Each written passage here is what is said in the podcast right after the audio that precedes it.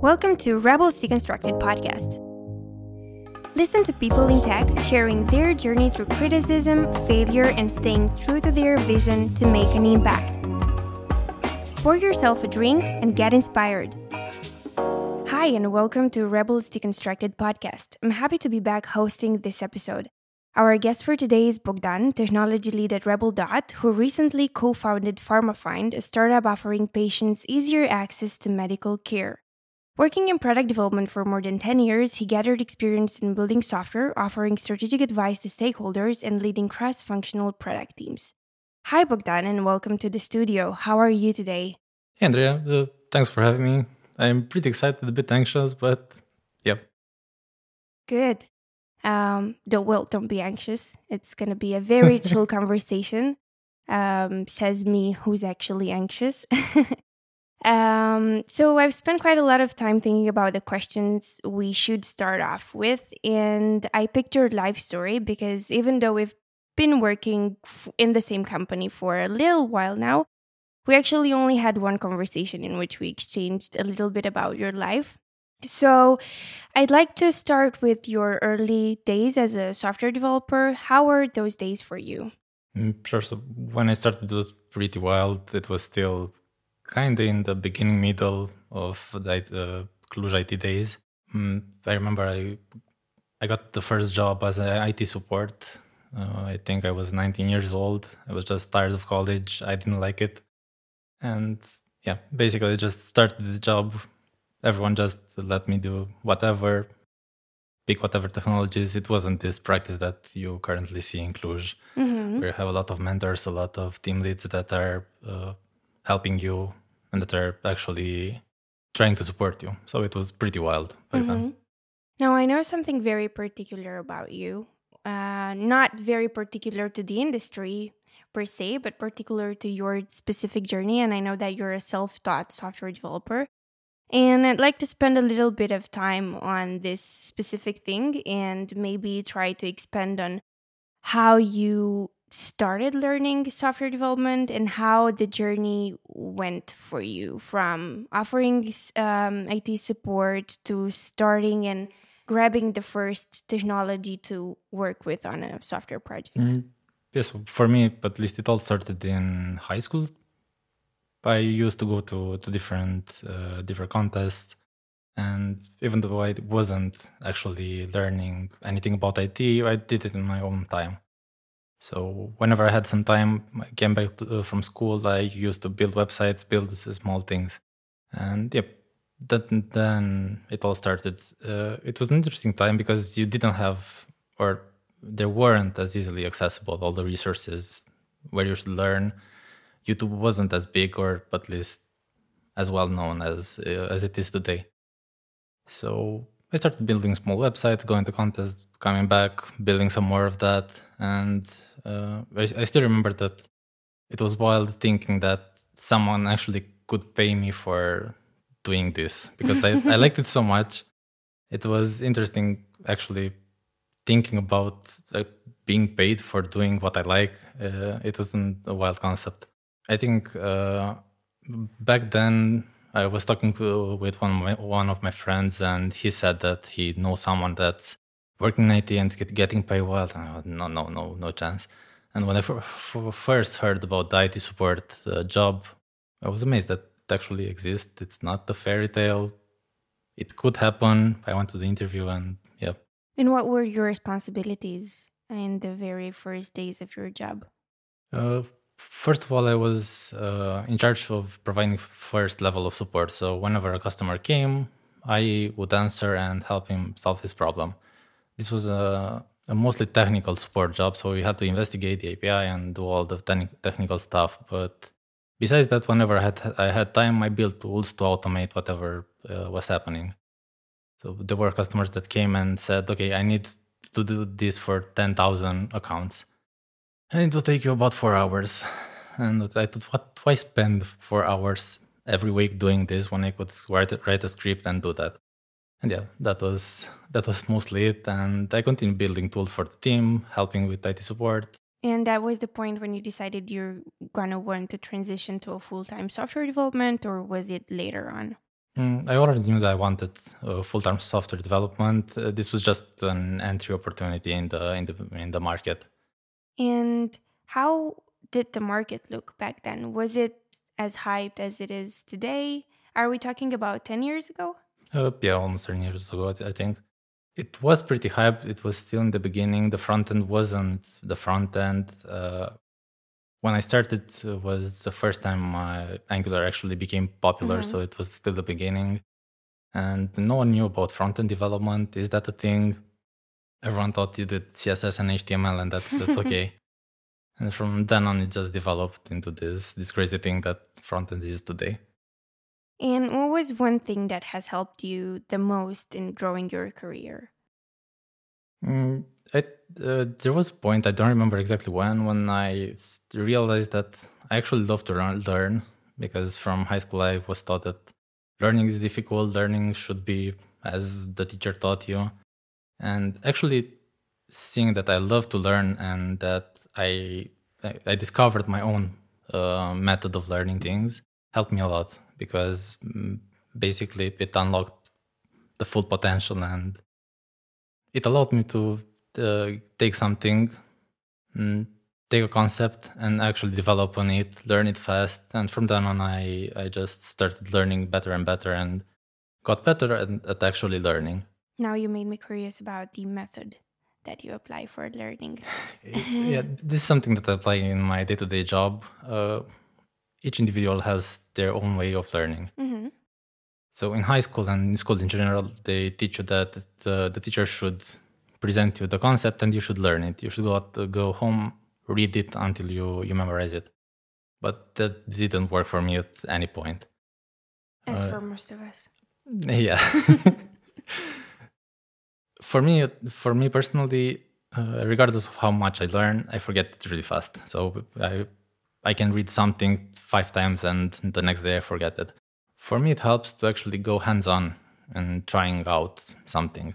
If I learn about, I don't know, welding, carpentry, I can read it, I can watch, I can do anything, but until I actually try it out and see with, uh, actually experience it, uh, it's hard to learn.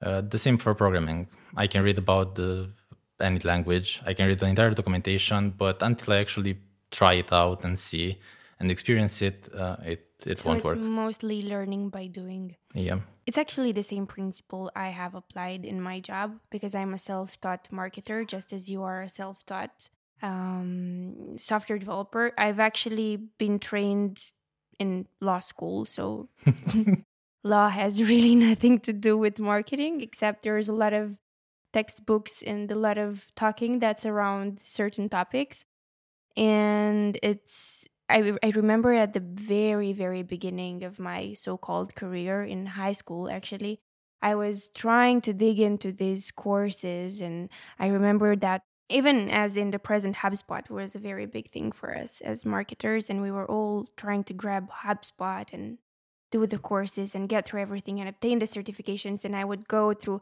tens and hundreds of courses and classes and never retain anything, any kind of information. And it was just when I started to actually do things on my own and just test my own hypothesis, it clicked and I started developing the skills that helped me grow in my career. And I actually think this is a very good learning for everyone that wants to start a career in a new field, even if you're looking to change your career path. Most of the things I feel like we have this feeling that before we go to interviews or before we start working on a job, we have to know everything beforehand. And it's the same thing with leadership, with marketing, with software development, whatever you do. We have this slow anxiety that we need to be prepared for everything. And let's be serious and face it. The industry we work with in is ever changing in there's no point in which you can say you know everything and you're ready for um, whatever faces you. Mm, there's a concept that the more you learn the more you, you know that you don't know exactly. everything. Yeah and that's scary. Yeah it is a bit but it's also kind of comforting because mm, you cannot uh, you can relax thinking, uh, knowing that there are so many things to do that you can't get bored. And if something dies, then something else, there's something else for you to do. Have you had any people that have inspired you or mentors that have guided you throughout your journey as your as a software developer and lead later on? That's a good question. I, I kept thinking about who my mentor is. I don't think I have someone in particular. I learned uh, new things from everyone I meet. So everyone has their particularities, their story, and their way to be, mm-hmm. and the way they make you feel. And whenever I meet someone that I like, makes me feel good in a certain way or another, I try to see how how I can do the same thing but apply to me, to my my personality, my character, and so on. So yeah, there were people that were more influential. Uh, I had a manager that was just so relaxed, and we had great talks, and we go went to coffee, and it kind of shattered the image of the perfect manager that should be serious and should I love that. yeah, and I like that, and I try to to see how I can emulate that, but not exactly not copy it, but try to apply it to my my personality, how I do things, and so on. Okay, let's stay here for a second. Sure. Um, what are some of the principles that you've noticed in the leaders you have had throughout the time that really inspired you? Mm, I think there's most of them were chill and in regards to their interactions. So it was it wasn't like every interaction should be something serious, should be something meaningful. They both treated me and allowed me to treat them like humans. They showed that they have flaws. They openly discussed stuff that happens in their life, so it wasn't necessarily just business all day long and how's that task and how's that other story.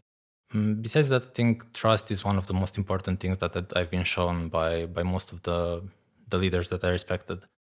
Trust me to do my job properly. I learned, I developed, I I know how to do do my things mm-hmm. maybe better than someone that hasn't done them day to day. So I think it's useless to for you to come and tell me how to do something properly. So yeah, uh, that's where trust comes in. Transparency. So when I ask any question, you can be transparent about it. If it's an issue, tell me it's an issue. No Pack- bullshit policy. yeah, exactly, exactly. Package it nicely so it w- wouldn't panic anyone, but don't don't just, don't just say it isn't an issue when the building is on fire. Uh, that won't work.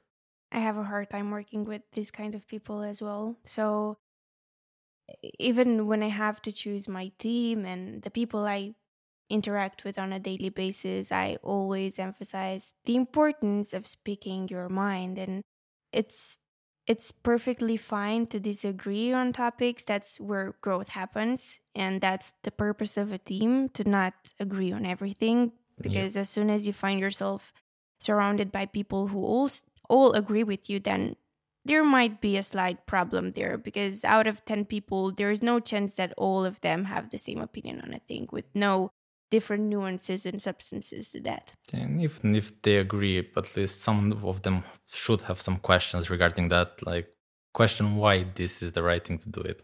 Yes, I agree with you. And back to mentorship, um, I think something. I, I think something you have mentioned it was about seasonal mentorship, and I think this debugs a myth in regards to mentors and how you should choose your mentors.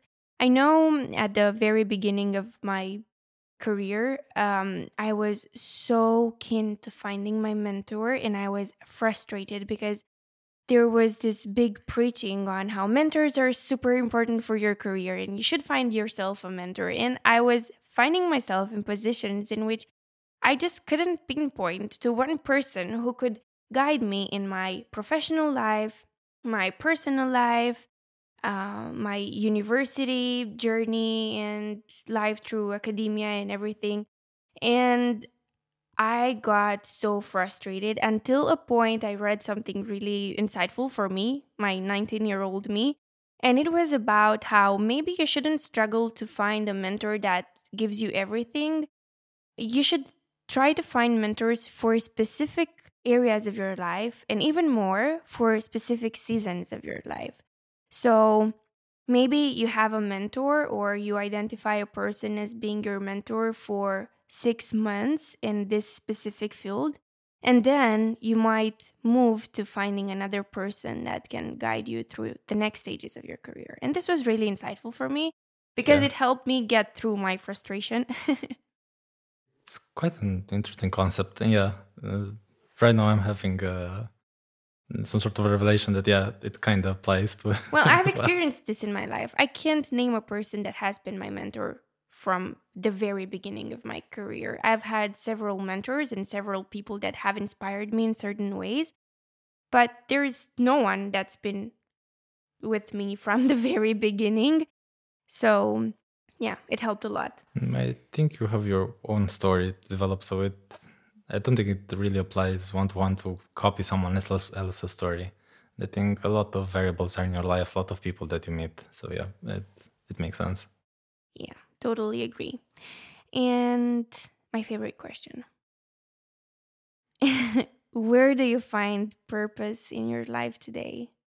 Mm, good question. Uh, so my life right now it's kind of revolving around my son. He's three years years old, and since he was born, uh, a lot of my life has changed. Not necessarily in terms of uh, what I do and my activities, but in how I think uh, how I think about stuff.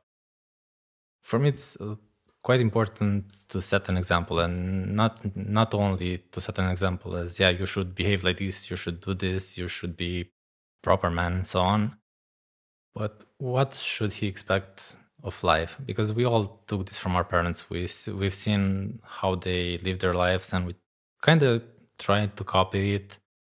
Not really conscious. It's not a conscious thing, but uh, we tried. We thought about that being how life should be, and I think that that's where the I can get paid for what I like things come because we've seen them not happy about what they were doing, and if they, they were happy, they weren't getting money for that.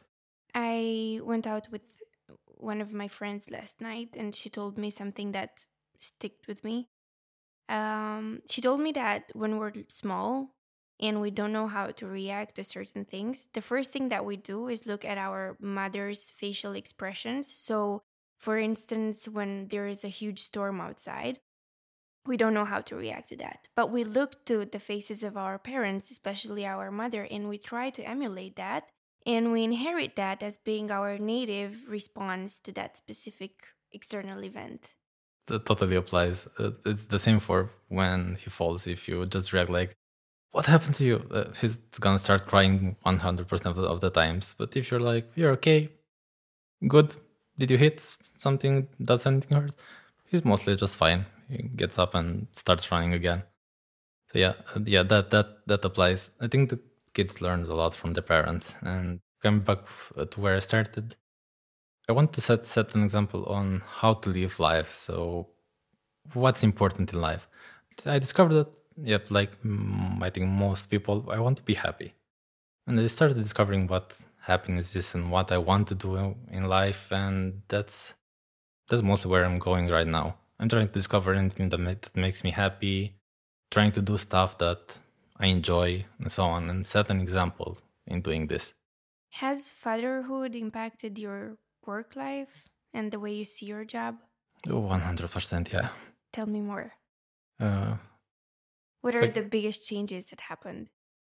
you have a lot less time to do actual stuff and a lot of meetings are with him running around you and daddy daddy can i watch cartoons oh come on and mm, i actually find myself to be a lot more productive uh, before this if i had 10 minutes i would just stay in bed and do nothing and that would kind of escalate to two hours, three hours, and so on, and the day was gone. But right now, when he's at home, if I have 10 minutes, those are the most important 10 minutes of my day. I focus on finishing work, cooking, washing dishes, anything that I can't actually do Mm-hmm. outside of those 10 minutes. And that kind of got me really productive in, in terms of both my job and my daily life. A totally off the script question. But do you think today's work culture supports parents enough? Mm, it depends. It depends a lot. I don't think the nine to six job actually does that, and I'm happy to see a lot of companies uh, going off those rails and allowing flexible hours. And by flexible, I don't mean that you can start at eight and finish at five. Actual flexible hours, because sometimes you have to take four hours in the middle of the day to to do something uh, for for your family. And I'm happy to see the industry, at least in Cluj, actually developing in that way to allow this. I don't think it's perfect yet, but it's going in a good way. And what could improve the way we support parents? Mm, We as IT industry, technology companies, and so on. it's a good question. So this would be definitely the first the first thing, uh, because sometimes uh, life and job that don't align properly. Not sure if there's a lot more than there. There are some wild, uh, wild ideas. You could you, you can build kindergartens and so on, but those are not really realistic. Okay. Um, a question about the teams that you work with and the way you create a product team. And I'm really keen to know what are some of the things you look for in the people you work with and a few values that you appreciate in your colleagues. Mm, First of all, and the utmost important is trust. I want them to trust me, and I want myself to trust them. I have a tendency to go one to one and talk personally with each of the team members and know each other so we can build trust. I think trust is the most important one because mm, when I come with an idea, I want them to challenge it. I want I want them to know that they can challenge it. It's safe to challenge it. It's something that uh, gets a product to be actually better than me coming with an idea and everyone being afraid to speak up. So that that's really important and transparency. There's no issue if something is not on time. There's an issue if you try to hide it, and we have issues that are just piling up under under the rug. So be transparent about it, what you do. If you can't do something, say it, and someone will help you. Mm, Besides that, just just having a chill environment. Being kind humans. Yeah, yeah. And how do you nurture the growth of newly started junior developer or intern? What are some of the cornerstones that should apply for the well rounded development of the person? I'm not sure how this will sound, but uh, it's kind of the same uh, like uh, raising a child.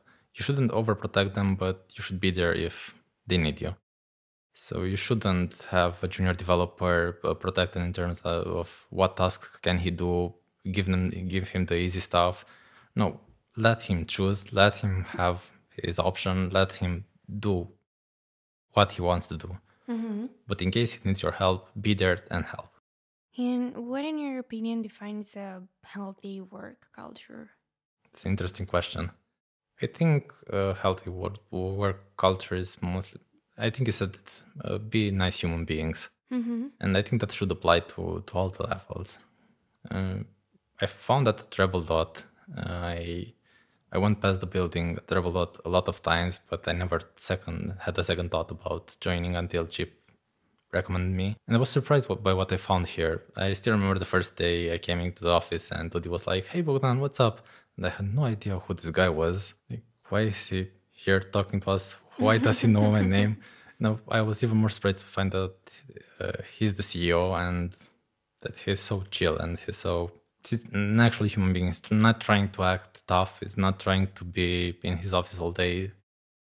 And it's it's kind of nice to to know that because again, you build trust. It's kind of transparent. Having the opportunity to talk to him, you can raise questions without going through a lot of uh, layers of management and so on.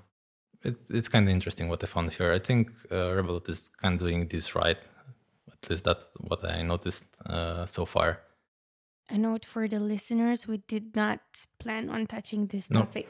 no uh, i- it's interesting when i have uh, when i have uh, chats with the dms or the people in culture person because it always sounds like bullshit when i tell them that i'm actually happy and i like what's happening here they're like anything that we can help with no no you're doing a great job it's fine it's good What's the specific of the project you're working on?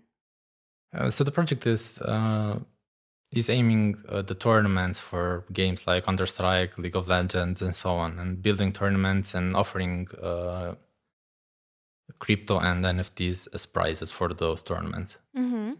And I think this is a startup you're working for. And Yeah. have you worked with enterprise companies before? I worked with just- it. And what are some of the defining changes you can observe when it comes to working with startups versus enterprise companies, helping them develop digital products? Mm, First of all, uh, in my experience, learn a lot more from building a startup because you just go into the unknown. Mm-hmm. You don't know what to expect. You make mistakes. You learn from them. Mm, Whereas in an enterprise, even if you start something new, usually they have rules for how to do things. They have people that are in charge of the architecture and so on. It's a lot more organized, but you don't learn as much. And it's kind of a chill. You don't have to make decisions. It's not that much pressure when working with enterprise because someone kind of knows everything about everything. They know what technologies. You don't have the the stress of actually thinking about this and being afraid to make a mistake Mhm. in that regard. Well, I I assume this is your own experience. I've Yeah. seen, um, for instance, start um, enterprise companies that are applying agile methods and that are fueled by, I think they're called entrepreneurs, entrepreneurs inside the company that are assigned with the job of building a digital product that is supposed to. I'm not a fan of this word, but re- revolutionize and disrupt uh, the industry. And, and I've observed this tendency for enterprise companies to reach out to development agencies that apply and work in a truly agile manner to help them improve their own processes. Because as you know, and as your experiences, most of them work with or used to work in a waterfall ish approach which I think is pretty redundant and limits the learning um, rather than going agile and improving the process along the way. And since we're discussing about startups, tell me more about PharmaFind and how how you started building this. Uh, So uh, one of my colleagues came with uh, came up with the idea, and he kind of pitched it to us. And I had the exact same problem going from pharmacy to pharmacy to find uh, different meds or This was during COVID, right? This was actually before COVID, I think one okay. or two years before that. But the issue was still present as a new parent. You have a lot of medicine that you have to look for, and a lot of a lot of that happens at two at night, and it's not pleasant to go from pharmacy to pharmacy to look for I don't know what medicine you urgently need. And he came with, yeah, what about actually sending a message to all the pharmacies and one of them answers you and you go straight there. And I like the idea a lot because it kind of solved my problem as well. And I got invested in it pretty pretty quickly.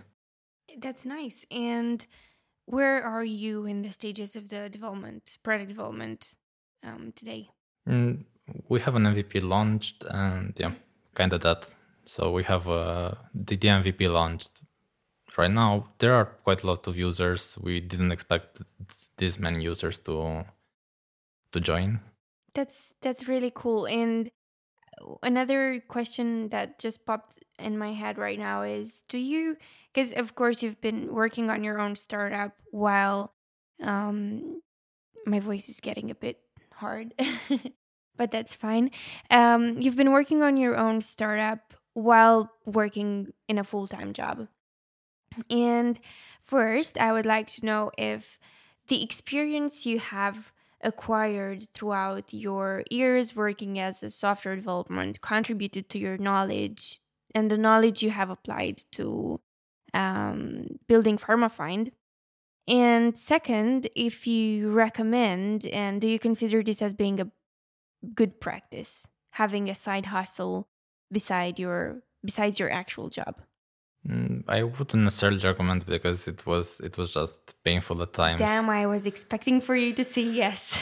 uh, I recommend it if people actually want to do this. So Mhm. if you're, you shouldn't force yourself to try to do this because that just leads to a burnout.